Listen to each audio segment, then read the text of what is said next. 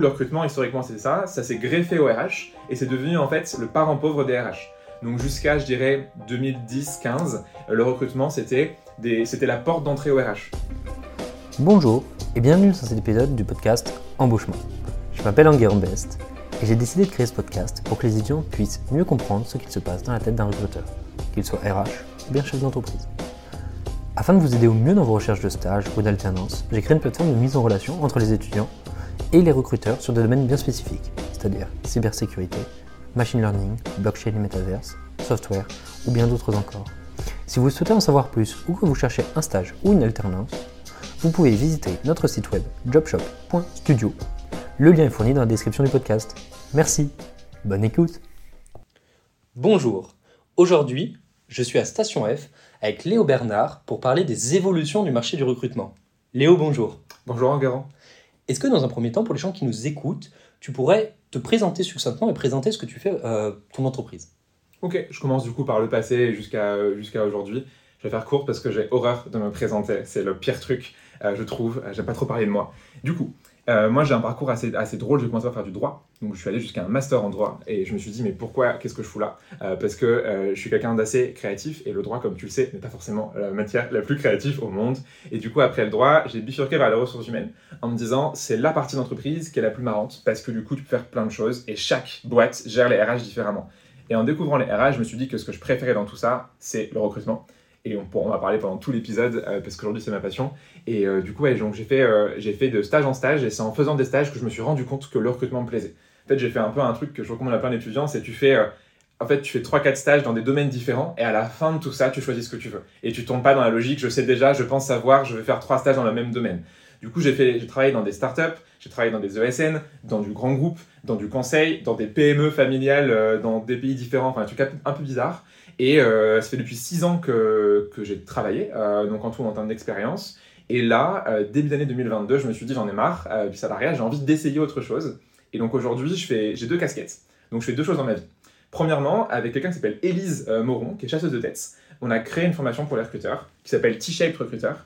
Et donc là, on forme des recruteurs et des recruteuses, on les aide à monter à un niveau supérieur au recrutement. En gros, on prend toutes les bases du recrutement, on ajoute des compétences annexes à d'autres disciplines et on les forme pour devenir du coup T-Shape.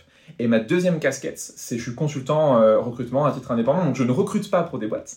Je n'aide pas les boîtes à leur donner des ressources humaines, n'est-ce pas, ce terme qu'on adore. À la place, je les aide à faire mieux. Donc du coup, je les aide à faire, je fais avec s'il le faut. Mais j'ai vraiment ce rôle de consultant où je rentre dans une boîte, c'est ok, voilà mes problèmes, et moi du coup, je trouve la bonne solution qui va les aider à contourner ce problème. Donc deux casquettes, je forme des recruteurs et des recruteuses, et j'aide des boîtes sur leur sujet de recrutement. Ça, c'est ce que je fais aujourd'hui. Avant d'approfondir un peu ton quotidien, il y a quelque chose qui m'interloque c'est tu fais du droit et tu bascules sur de la RH. Pourquoi? Euh, parce que du coup, j'ai un. Alors, avant de faire du droit, moi, mon rêve d'enfant, c'est de devenir Batman. C'était mon, mon, job idéal, tu vois. Euh, et donc, du coup, je me suis dit, bah, qu'est-ce qui fait Batman? Il rend la justice. Quel est le métier qui rend la justice? Avocat ou juge. Et du coup, le droit était pour ça. Donc c'était très bête hein, comme raisonnement, genre il n'y avait aucun, aucune logique là-dedans. Euh, je pense que Socrate m'aurait tué en termes de, raisonnement. Et du coup, le droit était très bien pour ça, mais tu réalises que c'est un système qui ne bouge pas, qui ne bougera pas avant des années. Et du coup, le droit est trop statique. Et tu vois, aujourd'hui, quand j'y repense après coup, je pense qu'un jour ou l'autre, j'allais être entrepreneur dans tous les cas. Et du coup, entreprendre du droit, tu peux le faire, mais c'est pas la manière, pas la manière la plus simple parce que c'est un domaine qui est très carré. Alors que le recrutement aujourd'hui, il bouge tellement et dans tous les sens que du coup c'était logique de transitionner vers quelque chose de plus souple, géré et plus flexible. Tu vois, tu peux pas tordre euh, le droit, tu peux tordre le recrutement dans tous les sens. Mais des milieux flexibles, il y en a d'autres, pourquoi celui des RH parce que euh, pour moi, tu vois, euh, alors il y a un truc que j'aimais pas faire aujourd'hui, je m'y habitue parce que je dois, je dois vendre, mais j'ai pas trop aimé vendre, j'aimais pas trop le marketing à l'époque, et je me suis dit, bah, qu'est-ce qui reste dans une entreprise où ton rôle c'est aider les gens, ce qui est moi m'anime, bah, du coup, tu te dis logiquement c'est RH, alors c'est faux, les RH ne passent pas leur journée à aider les gens, c'est un peu le truc que tu penses au début, mais en fait quand tu réalises que pas vraiment, tu es là pour aider l'employeur et les employés à pas se taper dessus. C'est ça ton rôle quand tu es RH. C'était un peu la, es un peu le, comment tu dis, le, le, maître, la maîtresse d'école, tu vois, dans la récré qui surveille les enfants et faut pas qu'ils se tapent dessus. Et donc je me suis dit, bah tiens, je vais aider les gens sans des RH. Finalement, tu réalises qu'en tant que recruteur, tu as plus d'impact que les RH, je trouve, parce que tu connais à la fois ton entreprise à l'interne et tu connais les marchés à l'externe, tu connais tes candidats. Et du coup, ton rôle, c'est de faire rencontrer des gens qui se seraient pas rencontrés et ça, je trouve que c'est un métier qui est génial. Et moi, je fais du recrutement pour ça, en fait, pour me dire que euh, une de mes forces, c'est créer des liens entre les gens. Je passe mon temps à, à, faire des mises en relation sur LinkedIn aujourd'hui. Bah, du coup, c'est ce que j'aime faire. Et le recrutement, pour moi, c'est ça, tu vois. C'est créer des liens entre des personnes. Ok. ça répond à ta question? Ouais, tout à fait. Est-ce que dans un, dans un second temps, tu peux un peu nous parler de T-Shaped et ton avis, de ton activité, si je peux la qualifier de, consulti- de consultant sur euh, le recrutement Ouais. et les RH Sur le quotidien, du coup, c'est ça ou... Ouais, sur qu'est-ce que tu fais concrètement, qu'est-ce que ça implique et c'est quoi les actions que tu peux mener au quotidien? Alors ça implique plein de choses. En plus, on est en plein lancement. Tu vois, si tu prends l'activité de formation, bah, tu vois, quand tu vas former, il faut un que tu trouves des clients, parce qu'il faut bien que tu vends ta formation à des gens. Euh, donc tu as une partie de prospection, tu as aussi une partie de création de contenu, euh, que moi je préfère. Tu vois, aujourd'hui, je fais très peu de prospection. Euh, le gros des clients viennent parce que je passe mon temps à créer du contenu justement sur LinkedIn ou les newsletters. Donc tu as une création de contenu, tu as de la prospection, tu as toute une partie, moi, que je préfère, la partie pédagogique, où du coup tu crées tes supports de formation. Et il y a des gens, enfin ça pourrait être très simple, de te dire je fais juste des slides et je les dépile en mode top-down et allez-y, asseyez-vous dans une salle pendant, euh, pendant deux jours et je vous apprends des choses. Non, et on a une réflexion avec Elise de se dire on va trouver une- un mode d'apprentissage qui est différent, qu'on n'a pas eu nous à l'école, euh, au lycée, euh, à l'université, à la- à l'école de commerce, ce que tu veux, d'ingénieur.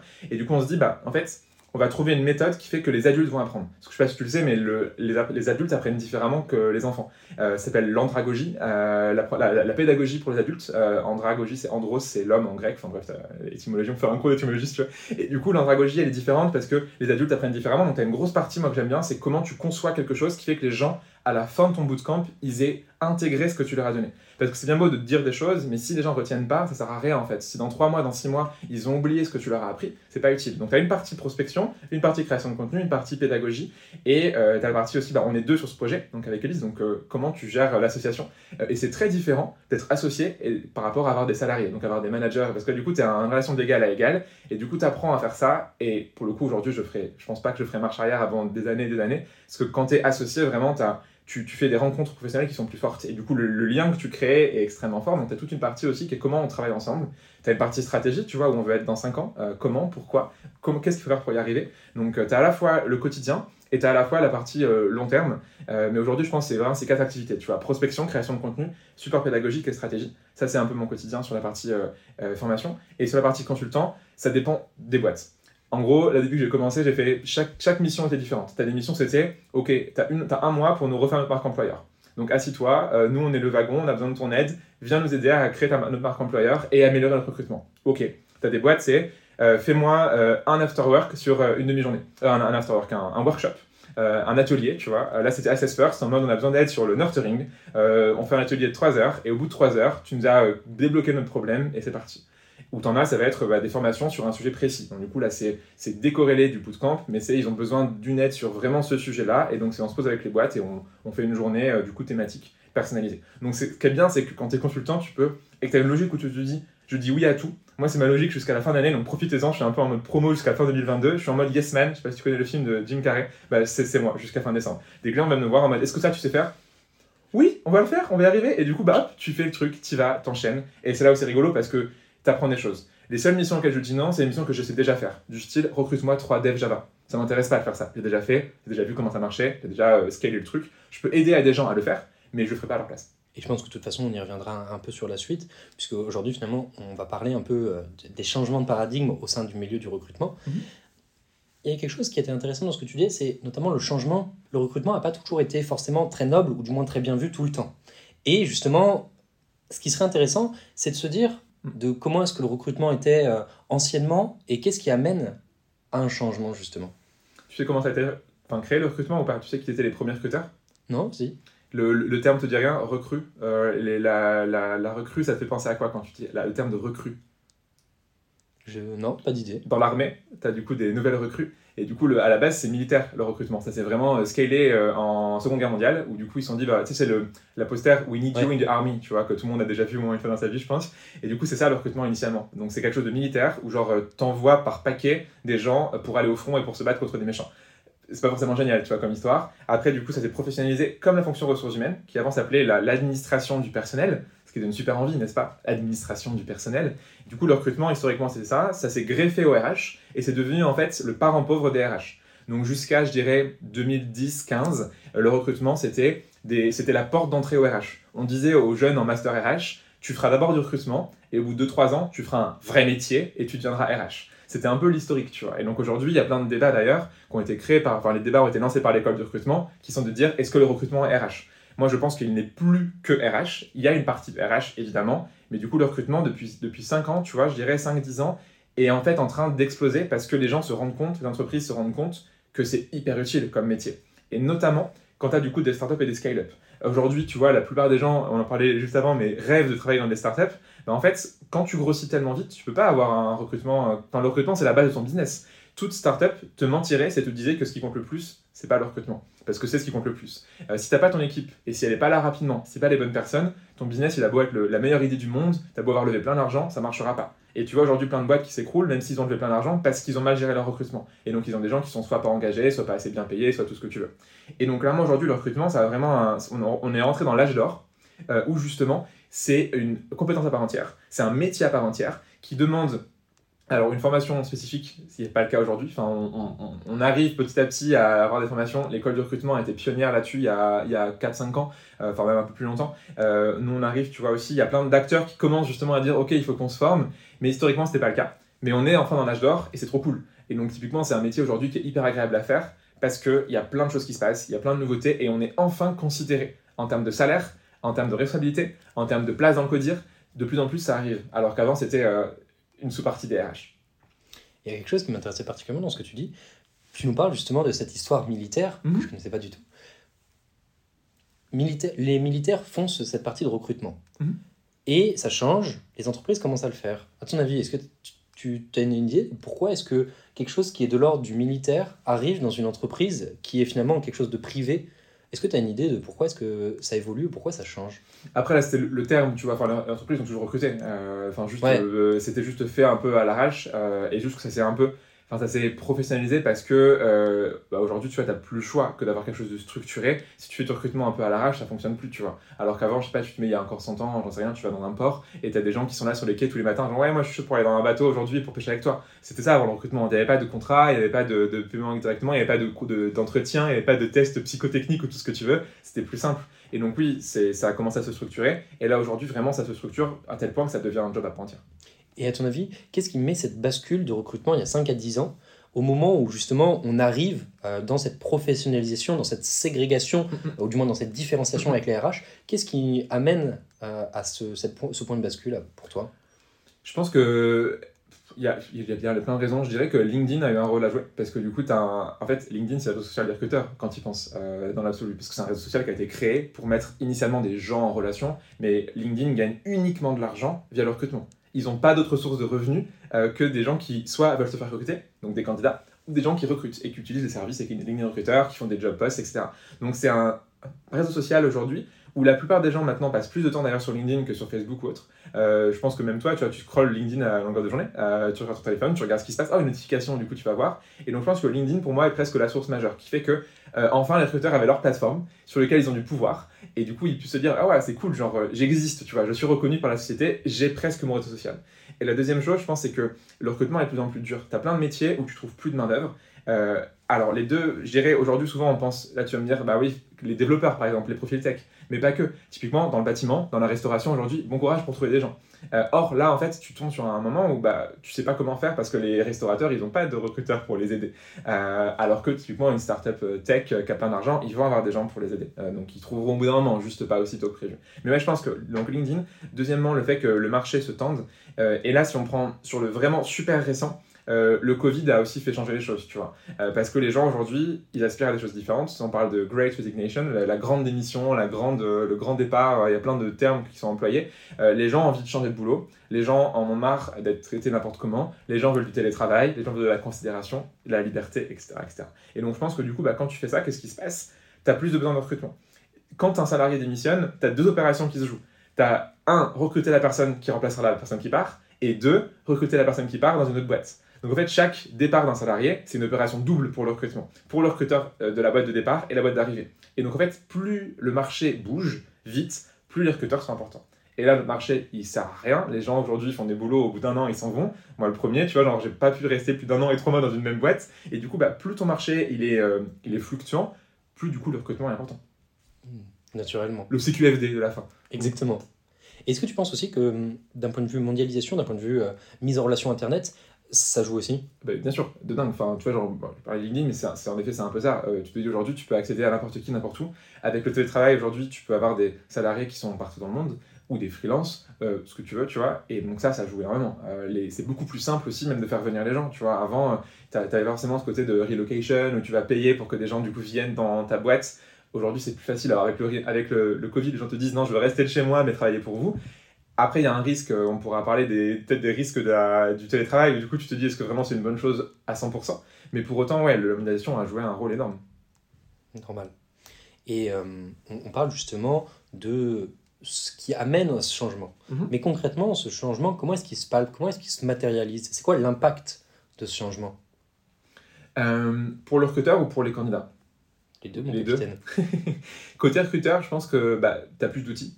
Avant, tu rien. Genre, tu prends avant Internet, quand tu es recruteur, ton outil, c'est le numéro de téléphone. Enfin, c'est ton téléphone. Et tu dois t'amuser à, à chercher des gens. Ou alors, les annonces, tu vois, dans les journaux. Euh, et donc, clairement, aujourd'hui, je pense qu'il n'y a pas une seule, un seul, euh, une seule chose du quotidien, une seule mission du quotidien qui n'est pas digitalisée ou digitalisable. Euh, parce que de là, le faire, c'est encore autre chose. Mais aujourd'hui, tu as des boîtes qui se lancent dans la HR Tech qui font tout et n'importe quoi.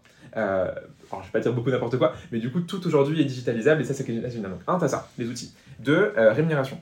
Euh, avant, un recruteur était au bas de l'échelle, t'étais payé, le, t'étais quasiment le salaire le moins fort d'une boîte, alors que ton rôle est de trouver tous tes collègues. Donc, c'est un rôle qui est crucial. Si tu te trompes, du coup, les erreurs sont, d'un point de vue intégration, c'est terrible.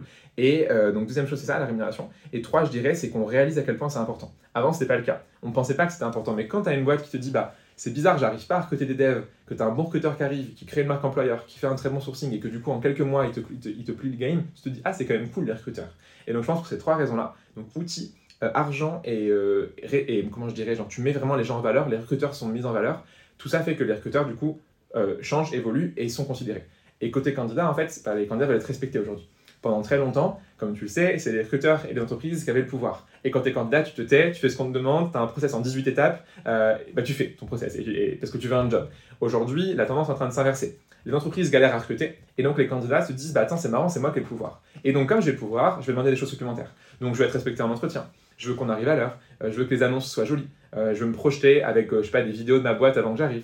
Je veux avoir une réponse très vite. Je veux un package qui me correspond. Je veux demander des avantages supplémentaires. Et du coup, tu as, les deux côtés des, des choses qui changent. Les candidats sont plus exigeants, et c'est normal, et ils ont raison, parce que pendant très longtemps, ils ont pris tellement cher. Je pense, pense à tes entre... Attends, en, en temps que tu as passé en tant que candidat, tu prends très cher en fait quand tu es candidat. C'est terrible. Pour moi, j'ai détesté, je crois, à chaque fois que j'étais candidat, parce que tu te dis que tu es de la chair à pâté, et bah, je sais pas ce qui va se. Tu rentres un peu dans, dans, un, dans une zone d'ombre, où euh, tu te dis, bon, bah, peut-être qu'avec un peu de chance, ça marchera, mais je sais pas. Et donc aujourd'hui, les deux côtés ont changé, et donc du coup, l'âge d'or, il est pour les recruteurs, mais pour les candidats aussi. Aujourd'hui, c'est beaucoup mieux d'être candidat qu'avant dans beaucoup de boîtes. Dans plein de boîtes, ça reste le Moyen-Âge, mais tu peux pas être partout.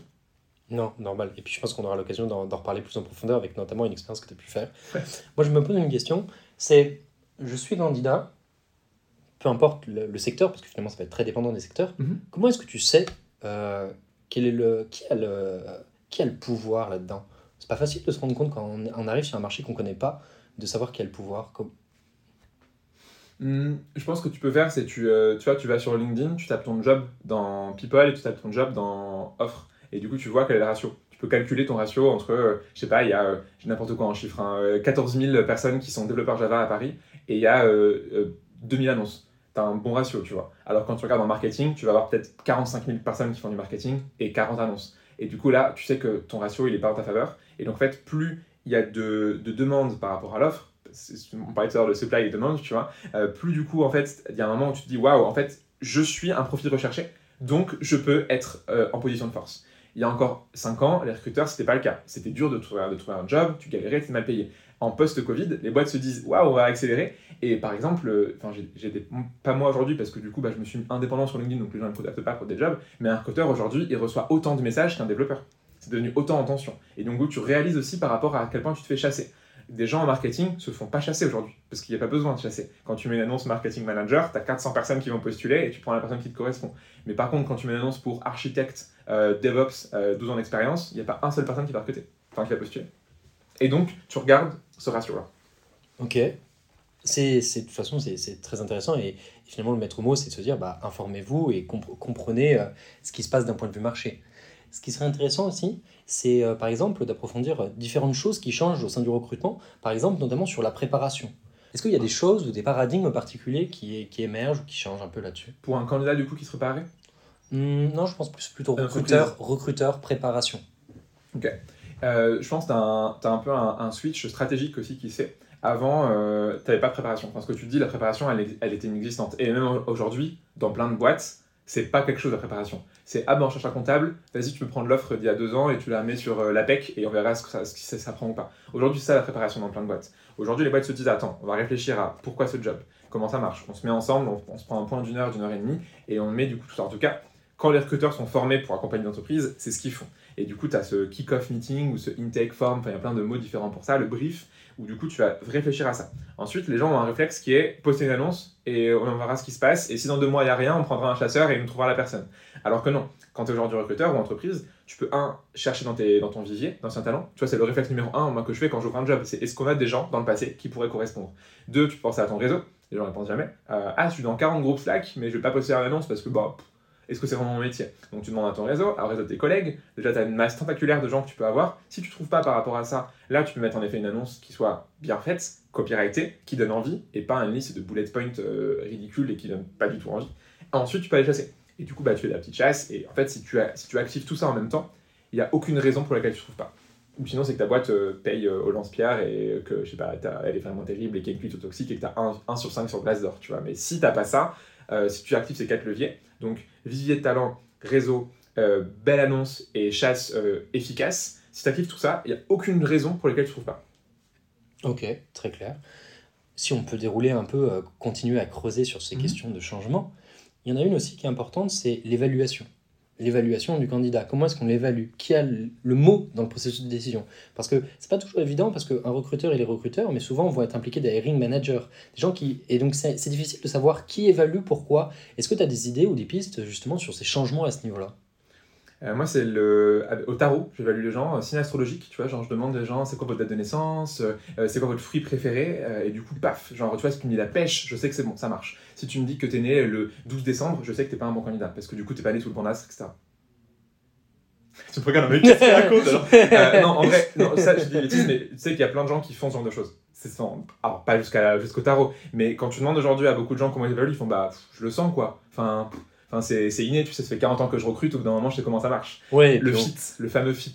On connaît tous le quand il y a un doute, c'est qu'il n'y a pas de doute. Quoi. La pire phrase du recrutement, je l'ai lu l'autre jour, pire phrase du recrutement 2022, euh, avec plein d'autres hein, qui sont terribles, mais celle-là est la pire. En fait, souvent aujourd'hui c'est fait au fit parce que du coup les gens ne sont pas formés. Mais c'est normal parce que si personne te dit comment faire, forcément tu vas, bah, tu vas faire de ta manière. Tu vois, genre si personne, admettons, alors je, sais pas si la comparaison va marcher, mais tu vois, tu prends les hommes préhistoriques avant quelqu'un qui leur montre comment faire du feu, bah tu vas pas l'inventer le truc. À moins que la foudre tombe pile sur un arbre et que tu dis, ah tiens, ça marche. Mais du coup, si personne ne te dit, tiens, regarde, faire du feu, tu frottes des pierres et tu frottes des steaks, ça fait du feu. Ah, bah c'est un peu pareil, tu vois, les managers, si personne leur dit que bah, si tu évalues les gens au fit, ça marche pas, c'est tes biais qui prendront le relais, tout est bien conscient en fait. Enfin, euh, toi et moi, on a toujours des biais. Là, tu vois, peut-être aujourd'hui, tu te dis, tiens, Léo, t'es habillé comme ça, et du coup, ça veut dire que tant sans sur toi, tu vois, genre, on a tous des, des, automatismes de cerveau qui font que ce qui prend la décision, c'est pas nous et notre conscient, c'est euh, tout ce qu'il y a derrière. Euh, tu as fait HEC, donc tu es intelligent. tu es un homme, donc tu es plus efficace qu'une femme et tu as plus de leadership. Tous ces trucs en fait, qui aujourd'hui font que la société elle est comme elle est, parce que les gens ne réfléchissent pas. Et donc clairement, aujourd'hui, la plupart des boîtes réfléchissent via leur biais, et c'est ce qui fait que tu as des discriminations à l'embauche. C'est ce qui fait que du coup, tu as, as, des boîtes qui sont des clones. Genre, regarde des boîtes de. Tu regardes sur Welcome des photos de boîtes, tu as les mêmes personnes, ils se ressemblent tous, ils ont fait les mêmes diplômes, ils viennent du même monde. Et donc aujourd'hui, tu vois, c'est le problème, c'est que les gens évaluent à ça, à l'instinct, ou alors ils, créent des choses là où il n'y en a pas. Je te donne un exemple très concret. Euh, il y a deux jours, j'ai aidé une boîte pour faire des entretiens. Ils avaient deux, deux recruteuses à départager en phase finale, et ils m'ont dit on aimerait bien que tu les évalues. Et euh, ils avaient à la base une piste de recruter la première, et pas la deuxième. À la fin de mon entretien, la première, il n'y a rien qui n'allait. Quand je dis rien, c'est que sur les questions, elle ne cochait aucune des cases. C'était une candidate, je me dis, je me suis demandé comment elle allait si loin. Et la deuxième, c'était l'inverse. J'ai jamais vu une recruteuse aussi forte par rapport à son âge. Elle m'a épaté sur tous les points. Et du coup, bah, j'ai pas donné mon feedback, j'ai attendu, je fais, bah, du coup, toi, qu'est-ce que t'en pensais avant? Et m'a dit, ah, nous, c'est la première. Parce que tu comprends, elle était, c'était une ancienne sportive professionnelle. Et donc, comme c'était une sportive professionnelle, elle est fortement géniale. Enfin, t'imagines, elle a fait des championnats, elle a un mental d'acier. Et je me dis, mais sur le recrutement, en fait, elle, sait rien aujourd'hui, elle a absolument rien. Oui, mais elle le sera peut-être demain. Qu'est-ce qui te fait dire ça? Bah, parce qu'elle est sportive professionnelle. ok, et pourquoi l'autre, du coup, tu l'apprends pas? Tu sais, elle a pas trop de confiance en elle. Mhm. C'est quoi le lien? Bah, et comment tu sais ça? J'ai appelé son ancien manager et il m'a dit que c'était le problème. Elle était là genre, waouh, et tu fais des, des. Bref, j'ai pas su quoi répondre au début. Et après, tu dis, en fait, tu vois, là, c'est uniquement des biais. Tu es sportif, donc tu es fort. et tu es efficace. Euh, tu es un... Quelqu'un me dit que tu as un manque de confiance en toi, et donc c'est le problème, et donc tu pas forcément forte. Et du coup, les gens aujourd'hui évaluent que comme ça. Et tu vois, nous aujourd'hui avec Elise, ce qu'on répète à longueur de journée aux gens qu'on forme, aux gens qu'on parle au quotidien, c'est arrêter avec ça, arrêter avec les biais, arrêter avec le fit, et passer à des méthodes d'évaluation qui sont fiables, qui sont solides, qui ont été prouvées par la science, comme quoi ça marchait sur la performance future, et non pas du coup le tarot ou, ou le, ou le fit. Très clair sur ces aspects-là. C'est un sujet qui me... Ouais, bah, de toute façon, on sent que tu, tu, tu en parles avec du cœur et tu crois. En tout cas, enfin, c'est quelque chose qui te tient à cœur, toi, personnellement, en tout Mhm. cas, sur ces sujets-là. Il y y a aussi, euh, c'est c'est rigolo parce que tout à l'heure, euh, quand, quand tu parlais de ton, de ton parcours et de ce que tu voulais faire, tu as éliminé le marketing. Et pourtant, euh, on en discutait justement en off, il y a beaucoup de choses cross-border dans le recrutement. À l'époque, en fait, j'avais une mauvaise image du. Tu sais, quand tu quand es étudiant en droit, je sais pas si tu connais des étudiants en droit, mais le monde de l'entreprise, tu le connais pas. En fait, du coup, ta vision. Et moi, j'ai des parents fonctionnaires. Donc, comment, comment te dire que jusqu'à mes 21 ans, je ne savais pas ce qu'était l'entreprise, je ne savais pas ce qu'étaient les métiers d'entreprise, et du coup, j'étais là, bon, bah. euh, le marketing, c'est sûrement les gens qui font les pubs euh, pour Kinder Surprise à la télé, tu vois. C'était ça ma vision du marketing à l'époque. Et donc, j'ai éliminé pour cette raison-là. Aujourd'hui, je me rends compte qu'en fait, je pense que ce que je fais le plus au quotidien, c'est du marketing. Ma création de contenu, mes posts sur LinkedIn, ma newsletter, en fait, tout ce que je fais aujourd'hui et qui m'attire des clients, c'est plus du marketing que de la vente. Les deux vont toujours en parallèle, de toute façon. Mais euh, j'ai changé d'avis sur ça, tu vois. Et c'est parce que souvent, bah, t'es inconscient. Et c'est un problème majeur, des fois, des facs, notamment de la fac de droit, c'est que tu sais pas ce que, quel est le monde en dehors de tes enceintes de la fac de droit. Tu connais tes codes civils et tes codes pénals par cœur, mais tu ne sais pas ce qu'est l'entreprise. Euh, et t'attends souvent différents stages pour le savoir. Donc, ouais, aujourd'hui, je fais que du marketing, clairement. Bah, c'est rigolo que tu dis ça parce que moi je me souviens très bien d'avoir, euh, quand j'écoutais Grégoire Gambato, il, il, prenait un exemple euh, d'une meuf qu'il avait eue quand euh, il montait sa boîte, qui était venue avec 60 000 balles pour faire son projet et qui a dépensé euh, 50 000 balles dans son site web. Au lieu de justement, tel que lui, il aurait voulu, de dire bah, ok, euh, fais 5 000 balles, mets 5 000 balles dans ton site web et dépense le reste en marketing parce que c'est le gros du travail, c'est le plus important. Donc du coup, c'est rigolo que tu, que tu retombes là-dessus finalement, les, les grands esprits se rencontrent de ce point de vue-là. Et c'est hyper large le marketing, enfin, c'est plein de choses. Euh, tu as du marketing de contenu, tu as du marketing d'acquisition, tu as, ton SEO, enfin, tu as plein de choses qui se recoupent qui fait qu'aujourd'hui, enfin, pour moi, la- ma vision du marketing, c'est d'attirer des gens à toi, tout simplement. Et justement, euh, pour filer cette, euh, cette, euh, ce point Mhm. sur euh, les enjeux cross-border, concrètement, tu penses qu'il y a quoi qui s'insère dans le recrutement qui finalement n'est pas du recrutement? J'ai envie de dire quasiment tout, euh, les fonctions d'une boîte, quand tu y penses. Tu vois, aujourd'hui, tu peux, tu as, plein de casquettes. Quand, quand tu recrutes, tu fais du marketing. Euh, ta marque employeur, tes annonces, euh, tu attires des gens à toi. Quand tu recrutes, tu fais des sales. Tu pitches ta boîte, tu les convaincs en fin de process de venir avec toi. Quand tu recrutes, tu fais de la psychologie. Tu comprends les biais cognitifs pour du coup ne pas les utiliser en entretien et du coup t'en sortir. Et du coup, tu aussi des méthodes d'évaluation qui restent en fait euh, aujourd'hui les gens qui évaluent des, qui évaluent des candidats, enfin, c'est des méthodes du coup, euh, qui sont scientifiquement backées par des psychologues. Donc du coup, tu fais un peu de psychologie et tu cherches aussi à comprendre le candidat, la candidate, ce qu'il veut, ce qu'elle veut, pourquoi, comment, et est-ce que ta boîte peut aider justement à, à ça. Et donc typiquement, tu fais de la psychologie. Donc tu fais du marketing, tu fais du sales, tu fais de la psychologie. À ça, tu te dis, bon, c'est peut-être beaucoup là. Bah non, parce que ça, du coup, tu vas rajouter du copywriting. Donc comment est-ce que du coup, tu écris des bons messages d'approche? Comment tu fais une annonce qui convertit? Comment même tu peux écrire une offre à la fin de ton process quand tu veux faire une offre, une offre copyrightée elle te, con- convertit la plupart des candidats parce que c'est tellement rare aujourd'hui euh, d'avoir ça. Donc tu fais du copywriting. Tu rajoutes la partie data. Aujourd'hui, dans tous les jobs, de toute façon, tu fais de la, tu fais de la data. Enfin, peu importe le job que tu es, si tu n'en fais pas, c'est que du coup, bah, t'as pas compris que ce que tu mesures pas, tu peux pas l'améliorer. Ça, c'est la phrase classique que tu dis en grosse. Euh, en gross, ce que tu ne fais pas, tu ne le mesures pas. Donc tu fais la data. Tu fais du growth. Typiquement, aujourd'hui, quand tu fais du sourcing, euh, bah, tu peux apprendre à l'automatiser via les techniques de growth que tu vas appliquer, ce qu'on apprend aussi dans le bootcamp. Donc du coup, tu as, toutes tes compétences là. Mais tu peux dire que tu peux aller plus loin. Tu peux aussi de, de l'UX design, par exemple, parce que du coup, tu peux faire euh, en sorte que ton expérience candidat, elle soit pensée à la place d'un candidat et pas à la place d'un recruteur. Aujourd'hui, les gens, ils prennent un ATS qui leur correspond à eux, ils prennent des annonces qui leur parlent à eux, mais ils ne pensent pas, est-ce que mon candidat derrière, lui, a envie de faire ça? Donc tu rajoutes de l'UX.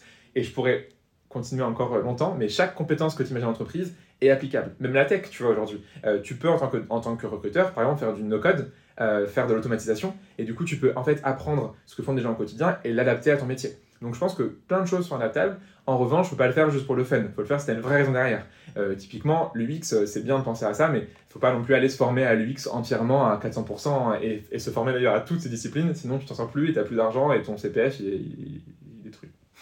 Hum, bah, normal. Et puis au-delà de ça, il y a aussi des compétences entrepreneuriales, puisqu'il faut écouter euh, Ouais. la personne qui est en face de toi, agir, euh, euh, analyser tout ce qui se passe. Tu parlais Mhm. de data, euh, analyser ces données pour pouvoir agir dessus et impacter au plus court, au plus efficace pour derrière arriver à en tirer le meilleur parti sur, sur, ces, sur cette expérience-là. Exactement. Sur une autre thématique, il y a quelque chose de très intéressant aussi, toujours sur ces bouleversements, ces changements et aussi l'expérience candidat. Mhm. Tu as fait une expérience rigolote, notamment avec le Next 40. Est-ce que tu penses que tu peux, euh, déjà dans un premier temps, expliquer euh, ce Mhm. que tu as fait? Yes, avec plaisir. Le, du coup, bah, avec le bootcamp, on a une newsletter et un épisode était euh, sur du coup l'inbound. Donc quand les gens du coup viennent à toi euh, et viennent du coup convertir sur ton site. Et je me suis dit pour l'expérience, je m'amusais à tester un peu l'inbound et donc à la base, je voulais juste faire une chose, c'est candidater à des boîtes et voir ce qu'on me répondait, euh, le message automatique de réponse. Euh, parce que je me dis c'est un truc auquel personne ne pense. Et souvent les gens quand ils parlent de marque employeur, si tu dis marque employeur, tu vas d'abord me dire site carrière, ce que tu penses en premier, mais tu vas pas me dire message automatique quand tu postules. Et donc je me suis dit bah, je vais tenter. Donc j'ai pris un référentiel facile, donc j'ai pris les boîtes du Next 40 qui sont selon euh, le gouvernement français, selon France les 40 boîtes les plus prometteuses. Bon, alors c'est un classement comme un autre, hein, ça peut impérativement rien dire, euh, notamment aujourd'hui quand la tech est un peu en train de s'écrouler, bref, c'est un autre sujet. Mais je me suis pris ces 40 boîtes et je me suis dit, je vais aller postuler et voir ce qui va se passer. Euh, parce que typiquement, euh, tu te dis, bah, ces boîtes, elles ont de l'argent, elles ont forcément investi là-dedans, et donc elles font forcément une expérience candidat géniale. Et donc j'ai regardé trois choses. J'ai regardé leur page carrière, j'ai regardé leurs annonces, et j'ai regardé du coup les messages automatiques que je recevais. Et le but était de me dire, euh, qu'est-ce qui va en sortir? Et j'avais aucune idée en, me lançant de voir à quel point ça allait être assez désastreux, parce que du coup c'est un truc auquel les boîtes ne pensent pas. La page carrière souvent elle est ok, parce que les gens font un minimum d'efforts, euh, elle, est, neutre euh, au, pire des cas, tu vois, mais elle est jamais non plus négative. Parce que c'est difficile de faire une marque employeur négative, enfin faut le faire quand même, de faire une page carrière négative. Donc souvent c'est neutre, des fois c'est bien, des fois c'était très bien. Les annonces, le gros sont pas bonnes. La home, une sur deux, euh, du coup, c'est des bullet points, des listes à rallonge. C'est demander 10 ans d'expérience euh, pour un job qui va être payé au SMIC. J'exagère un peu, mais tu as, saisi l'idée. Euh, et du coup, souvent, les annonces ne sont pas bien faites, elles sont pas copyrightées. C'est l'ensemble de, de skills sans juste bah, le contexte, le pourquoi du comment. Il n'y a pas de salaire, il n'y a rien. Du coup, tu es perdu. Une grosse partie, par contre, vont être très bien. Et quelques annonces, par contre, sortent du lot. Euh, typiquement, j'avais fait après un podium, tu vois, des, annonces. Et par contre, celle d'Ornicar était très bien euh, parce que du coup, elle expliquait vraiment. Euh, tu avais le contexte, tu avais le mot du manager, tu avais vraiment l'émission, tu avais les avantages qui étaient détaillés à- au max. Et là, tu te dis en tant que candidat, je me projette. Ça, du coup, c'est génial. Et par contre, sur les messages automatiques de réponse, là, il n'y a rien qui allait. Souvent, c'était le même message qui te dit en gros, enfin, c'est envoyé par un no reply at la thèse de ton choix. Donc à un robot, hein, clairement, autant qu'à faire un, un postuler auprès d'un robot directement, et qui te dit si dans trois semaines vous n'avez pas reçu de réponse de notre part, considérez que nanana, mais si vous voulez, on est très content de vous avoir reçu. C'est un truc qui est, qui est pas copyrighté du coup, qui est très souvent le template de base de l'ATS. Pour avoir utilisé plein d'ATS, du coup, c'est des trucs qui sont copiés-collés et c'est tous les mêmes messages. Euh, et les gens ne font même pas l'effort d'aller le personnaliser. Mais ce qui est marrant, et pour leur défense, beaucoup de gens te disent qu'ils ne savent pas que c'est que c'est modifiable. Parce que beaucoup de recruteurs n'ont pas la compétence tech d'aller fouiller dans un ATS et voir ce que tu peux en faire. Et donc, forcément, le message de réponse était terrible. Donc, dirais, plus tu avances dans ton process, moins ça va. Ton site carrière, il est bien, voire euh, très bien. Ton annonce, elle est OK, voire pas OK. Et ton message, par contre, là, du coup, tu es là, bon, bah merci, mais un robot, ça m'intéresse pas. Et du coup, comment est-ce que tu penses que on peut agir là-dessus ou comment est-ce qu'on peut le comprendre, l'analyser pour finalement agir dessus? Bah, du coup, faire l'expérience. Dans le sens, tu prends ta boîte et tu- postules. Tu te mets à la place d'un candidat et du coup, tu imagines ce que tu vois. Donc, sur le site carrière, sur l'annonce, tu lis tout. Tu lis à haute voix, par exemple, ton annonce avec tous tes collègues réunis et tu vois à quel point ça va pas du tout. Et tu postules. Et du coup, tu réalises que ton, parcours, il est des fois pas forcément génial. Tu as des boîtes, par exemple, tu as beaucoup de grands groupes, ils ont des ATS qui sont. Tu as sûrement dû, dû faire ça, mais tu dois remplir un profil, tu dois remettre ton expérience, tu dois remettre tes diplômes, tu dois tout remettre, et tu passes 10 minutes à candidater pour que potentiellement on te rappelle jamais. Et donc, ce qu'il faut faire, c'est te mettre à la place de ton candidat, donc de ta cible, et passer ces étapes.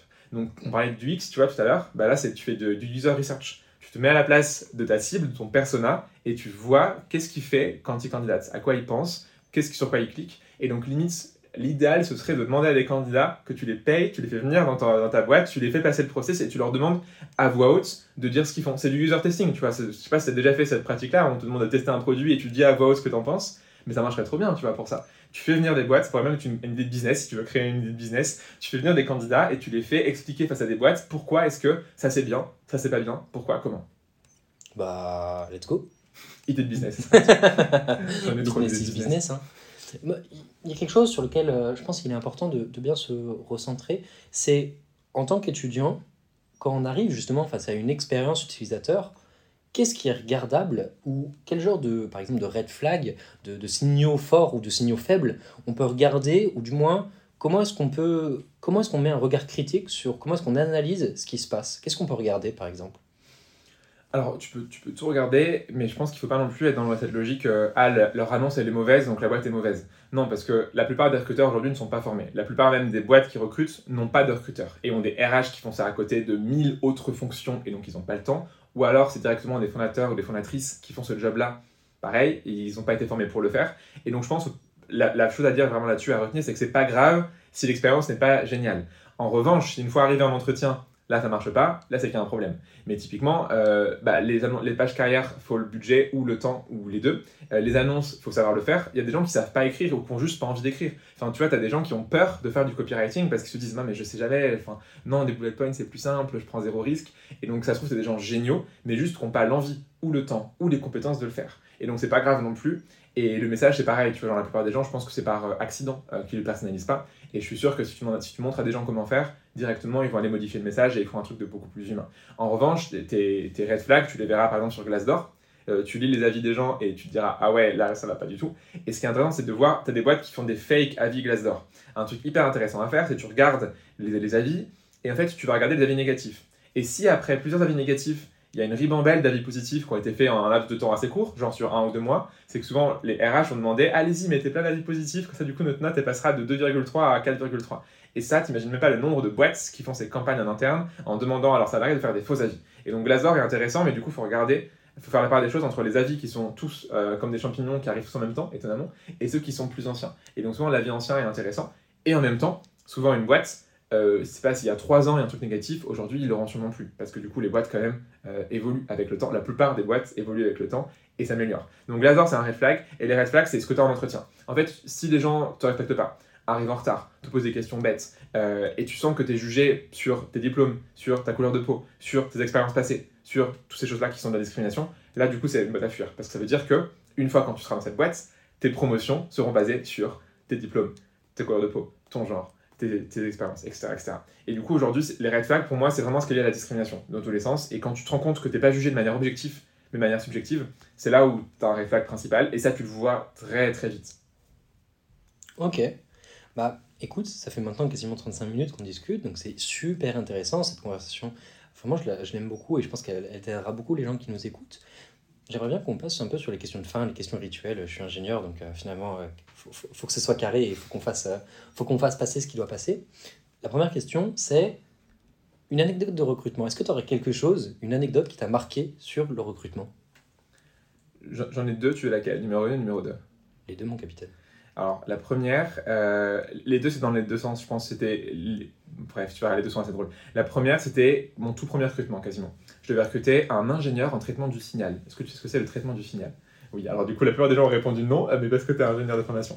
Euh, donc, du signal, en gros, pour ceux qui ne savent pas, c'est en gros, tu as un antenne relais, tu as ton téléphone, tu as un signal entre les deux, tu captes, tu analyses, tu prends du MATLAB et du coup, tu calcules voir si le signal est bon et s'il est puissant et s'il est efficace.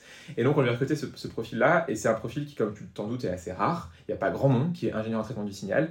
Et donc, on avait du coup ce pauvre candidat euh, qui euh, a vécu, je pense, l'expérience la plus traumatisante de sa vie parce que c'était son premier entretien. Et euh, j'avais rarement vu quelqu'un, en fait, en détresse psychologique totale.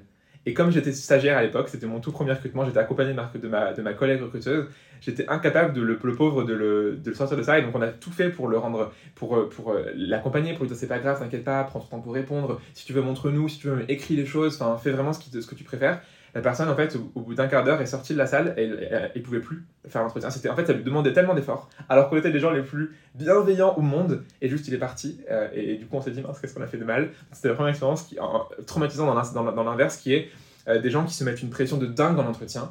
Et du coup, c'est là où je me suis dit, bah, est-ce que finalement l'entretien de recrutement en tant que tel est une bonne pratique? Parce que si ça stresse autant les gens, est-ce qu'on n'aurait pas pu lui demander de faire un cas à la maison ou de lui demander de faire de la visio?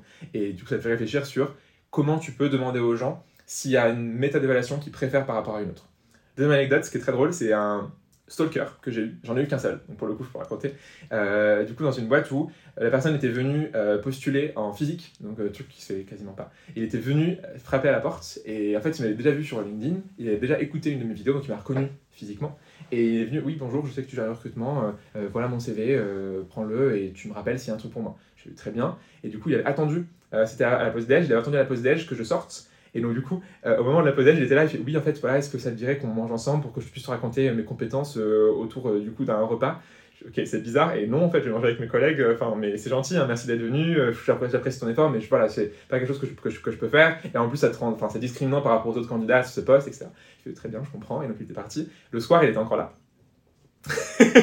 quand je suis sorti le soir, il attendait. Alors je pense, je sais pas ce qu'il a fait entre temps. Ça, c'est une, de mes questions auxquelles je pense des fois. Qu'est-ce qu'il a fait entre temps? Et donc il m'attendait à la sortie, il m'a dit non, mais vraiment, voilà, j'insiste parce que ce, job m'intéresse beaucoup. Je fais en fait, là, ce que tu fais, c'est très bizarre pour le coup. Euh, je comprends ta motivation, je comprends tes envies, mais voilà, euh, j'ai ton CV, je t'appellerai, t'inquiète pas, je t'appellerai pour avoir un premier entretien, un premier échange, qu'on puisse parler de ça. Je fais oui, très bien, je comprends, il était parti.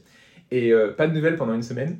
Et il était revenu euh, dans les bureaux. En fait, on avait deux bureaux qui étaient l'un en face de l'autre. On traversait une rue, et c'était Faubourg du Temple euh, à Paris, et on traversait la rue. Et du coup, j'étais dans l'autre bureau ce jour-là. Et en fait, il, criait dans la cour euh, parce que les bureaux étaient, je sais pas comment il a su ça, mais les, les, salles, les salles de réunion étaient côté cour.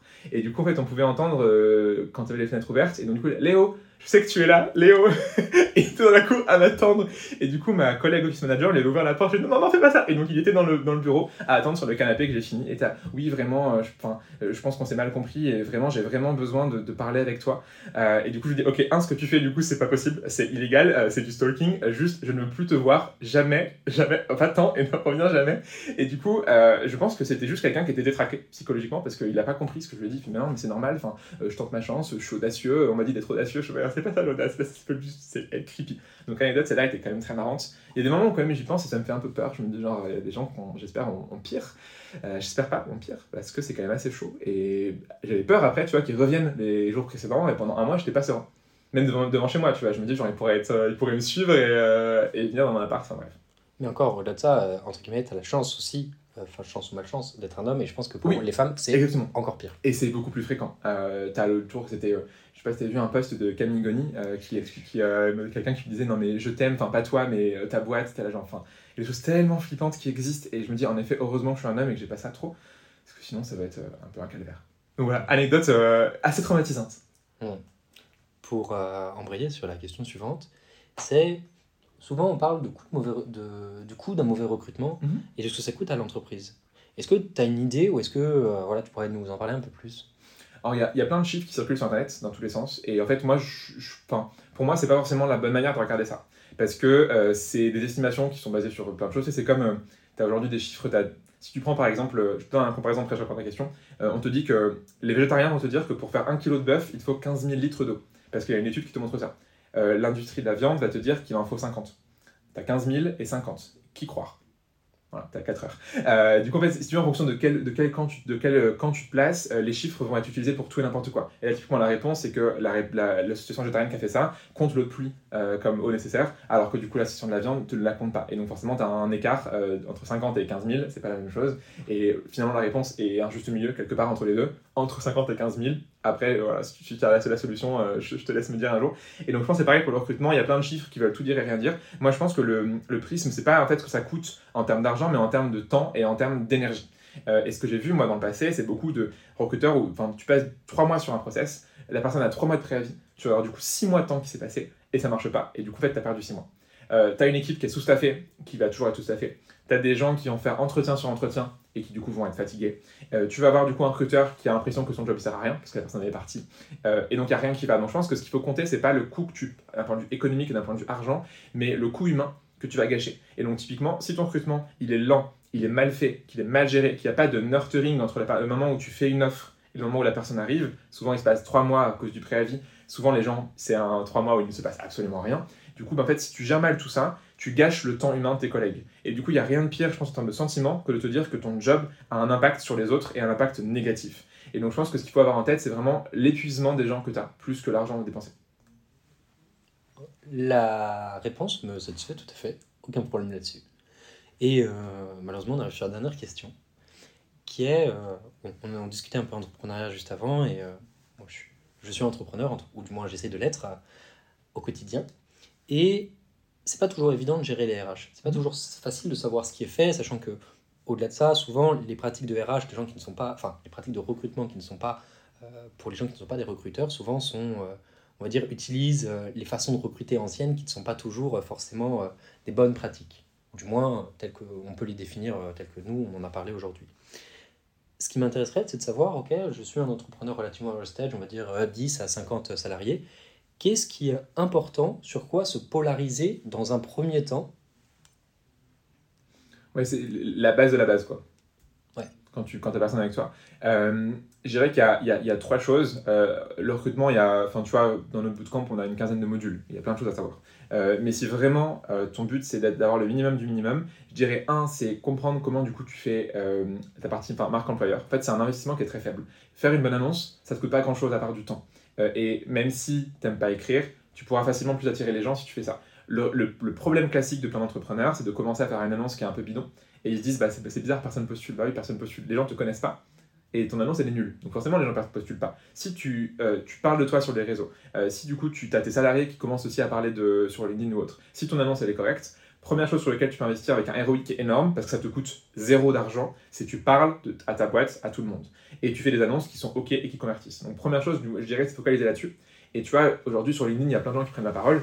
Et c'est très bien. Par contre, il faut bien le faire. Faut pas poster pour poster et faire des posts nuls euh, avec, euh, je sais pas, des photos de toi avec une pancarte en disant Hé, regardez, v- venez chez moi. Euh, oh là là là là, oh là là, il y a des lancers de gens. Euh, et donc, un, c'est ça. Donc, la marque employeur, c'est facile à faire. C'est un coût qui est très faible et c'est un ROI qui est dingue. Deuxième chose, euh, c'est l'évaluation. Souvent, là où ça prêche, comme tu dis, c'est les méthodes qui sont pas bonnes. Tu vois, tu vas faire présentez-vous, ça va durer 30 minutes et tu n'auras rien appris. Ou c'est euh, c'est quoi vos qualités et vos défauts. Ou alors, euh, et pourquoi vous et pas un autre? Toutes ces questions qui, genre, sont juste terribles, devraient être bannies. Et donc, c'est apprendre en tant que recruteur, enfin, que du coup, non-recruteur qui fait du recrutement, qu'est-ce que je dois faire pour proposer une expérience digne de ce nom?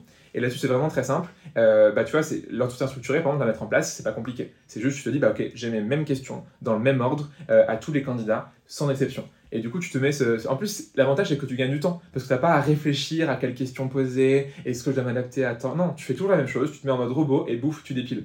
Donc, c'est améliorer son mode d'évaluation.